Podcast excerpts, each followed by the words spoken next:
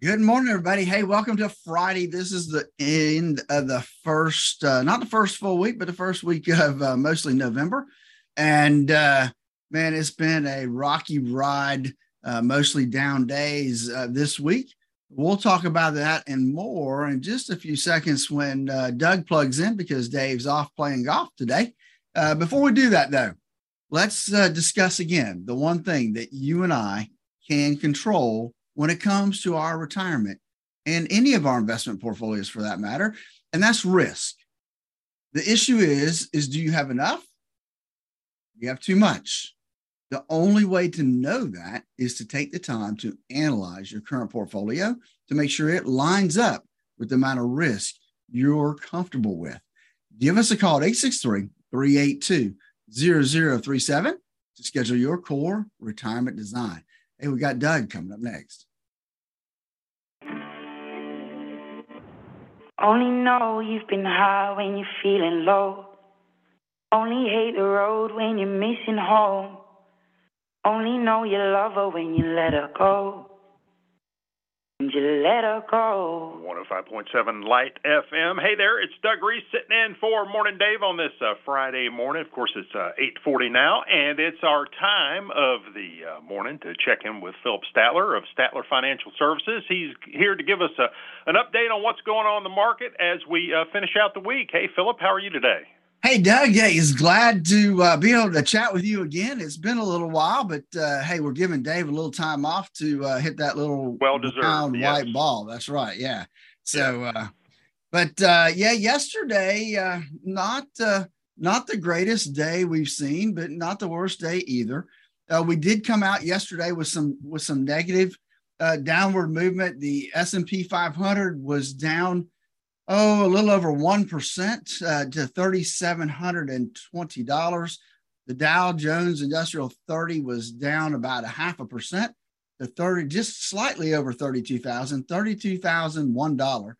And the NASDAQ, the big loser yesterday, down one and three quarter percent, uh, closed out at $10,342. So it, um, it wasn't a pretty day uh, yesterday.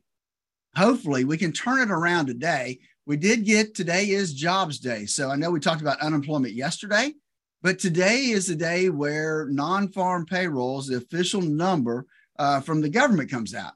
And, uh, you know, back in uh, September, we had non farm payrolls of 315,000. So they were expecting that to drop significantly uh, down to about 205,000 new jobs for the month of October and it came in uh, in between. So it was a lot better than expected, but not as good as it what it was in September. So we came in with 261,000 new jobs, new non-farm payroll jobs um, for the month of October, and so that was. Um, well, it depends on how you look at it, Doug. It, it can be good news because more people are going back to work. Bad news because the Fed wants unemployment rate to go up. So um, you know, we're kind of stuck between these two uh, two things. And so when I first saw that, I started paying attention to the futures to see which direction they would go. Um, and they fell. They fell pretty fast from about the Dow was at 145 when that news came out, and it went down to about uh, a dollar uh, before it uh, turned back around. It has improved some now. It's back up to oh, about seventy dollars uh, on the on the uh, on the Dow. So that's uh, not terrible yet. And then the unemployment rate came out. It had been at 3.5 now for quite some time. We did get an increase in our unemployment rate to 3.7%. Now, that may seem for folks out there to be bad news, but it really, in terms of what the Fed's looking for, that's good news because the Fed has in their mind that uh, we need the unemployment rate they need the unemployment rate to be about four and a half percent. So we got about eight tenths of a percent to go uh, before we kind of hit their magic number. And, uh, and I think that uh, Elon Musk is going to help us out there because uh, today is uh, Black Friday, I guess you would say, uh, for Twitter because he's laying off a bunch of people. I never saw the exact number, but I heard saw the word slash. So he was slashed into 7,500 employees down to some other number, and, and I can only vision is probably between a half and three quarters of what it had been. So we'll see what the, the news media reports uh, next week as to what that number actually looked like in terms of, of declines. The other number that came out was the average hourly earnings. How much are we making per hour? And uh, it went up from three tenths of a percent to four tenths of a percent, a little bit more than expected. So um, the labor front is, uh, I would say, kind of a mixed bag this morning as, as we look at it, Doug. The uh, let's look at earnings because it is earnings season, right? So um, let's start with DraftKings. Um, I hope you weren't betting on them as your stock of the day because uh, even though they had a smaller than expected quarterly loss and their revenue was better than expected, um, their stock is falling this morning, uh, down almost 18%, a, a pretty big drop. Uh, they are stating that uh, at this point, that the uh, economic downturn, the prolonged downturn, is most likely going to impact the spending of, uh, of their customers. So they think they're gambling. Uh, people are going to slow down their gambling because they don't have the money to spend anymore. So um, that's DraftKings. We had the likes of Cinemark. We've been talking about a lot of the, the um, theater companies uh, really struggling, and uh, especially through COVID and then even after COVID. But we did have Cinemark come out and they reported better than expected quarterly revenue, even though their loss was a little bit bigger than what uh, analysts had anticipated. But uh, but they stockholders and traders must like what they're seeing. They're up almost seven and a half percent this morning. Then we got uh, we got some really household names today. Hershey reported uh, they saw that uh, outlook for their next quarter because uh, you know uh, you had Halloween in there. So they uh, saw a big uptick in their candy sales. Their quarterly results were okay. They they beat across the board there. They're up about one and a third percent this morning. And then a favorite, Starbucks reported. Um, Starbucks again uh, outperformed uh, what was expected on the bottom and top line.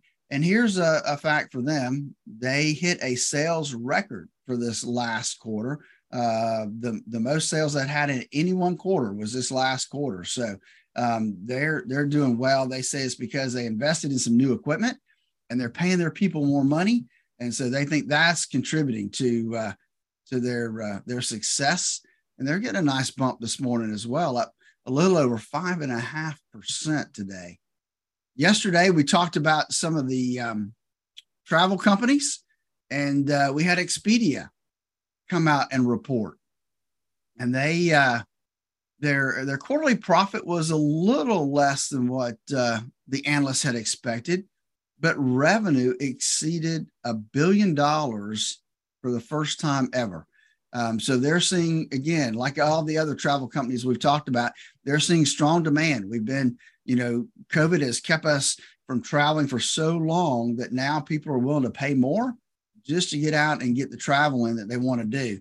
And they're trading up this morning, uh, 3.8%. We've got two more that are pretty, uh, pretty relevant. We've got PayPal. PayPal, uh, they did uh, have a, a, better than expected quarterly profit and revenue, uh, but they uh, they're focused on uh, this going forward because of again the economy. They feel like revenue is going to slow, and uh, and not meet their anticipated forecast that they gave earlier. So they're lowering their forecast some. That's hurting uh, PayPal stock this morning, down 5.3% this morning after closing yesterday, uh, down about 3.6%. So um, a pretty a pretty big fall for them.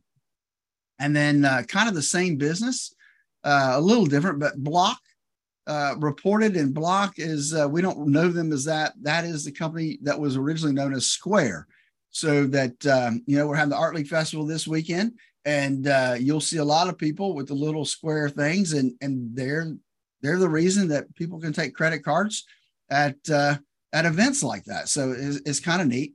But Block had been struggling this year, but they came out this last quarter. They beat on revenue and profits. Um, they saw a big increase in their subscription based revenue, up 71% from a year ago. And so Block was getting a real big jump this morning, up 11.5% um, as we get ready to go today. So, so some good news there across the board. And that's kind of uh, where we stand right now as we get ready to head into this uh, first Friday of November and uh, not quite the first full week of, uh, of November, but, but hey, it is the second month of the quarter as we head into uh, to the weekend, as we look at where we are right now, the futures have made some pretty good strides this morning. Doug, up the Dow right now is up a little over a half a percent. That's $178. S&P 500 is up three quarters of a percent. That's 20, almost $28. And the NASDAQ 100 is up about a little over eight tenths of a percent or about $90. So things are looking good for start of this Friday even on the commodity side, man, we're seeing silver take a huge, huge jump this morning, up four and a quarter percent. They have surpassed over $20 an ounce to $20.27. Gold's following right behind them, up 1.8%. And then the one we don't like to see going up is crude oil. Crude oil is taking a huge jump this morning, up 4.2% to $91.86 a barrel. Uh, expect gas prices to follow right behind it. I know there's been talk of uh, you know a diesel shortage. I think that may be putting some pressure on oil as well as we get ready to to start the day. Europe is all green. They're liking what they're seeing too uh, across the board. Asia, for the most part, is green except for Japan and the Nikkei. Uh, they're down about 1.7 percent. So as we get started, oh, let me mention this real quick because we are seeing some of the highest yields that I can remember seeing on the on the treasuries. We got the government two-year treasury is right now trading at a yield of 4.76%, and the 30-year is at four and a quarter. So uh, interest rates and yields are heading up continually. I hope that uh, you guys have a great weekend. And uh, hey, look, if you don't know how much risk you have in your current portfolio, that can be a problem. It's the one thing that you can control. Give us a call at 863 382 0037. Get your core retirement design.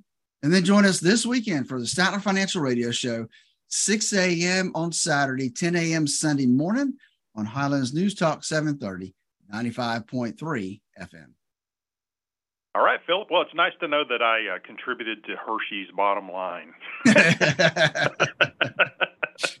yes. As long, yes, hey, as long as you didn't help out, as long as you didn't help out uh, DraftKings, we're good. No, no, nothing there, but uh, def- definitely helped out Hershey. Well, have a good weekend, Phillip. Thanks. All right, buddy. And, you uh, too. We'll, we'll talk to you on Monday. All right. Thanks. All right, get chatting with you. This is your captain speaking. Hey, folks. Again, I want to thank you for joining us today. It is uh, the first weekend coming up here of November. Hope you'll join us at the Art League Festival. Should be fun. Let me just put a plug in here now. Our Kiwanis Club is having a pancake breakfast tomorrow morning, 7:30 to 10:30 down on Center Street. So join us then. Hey, until Monday, have a great weekend. Bye now.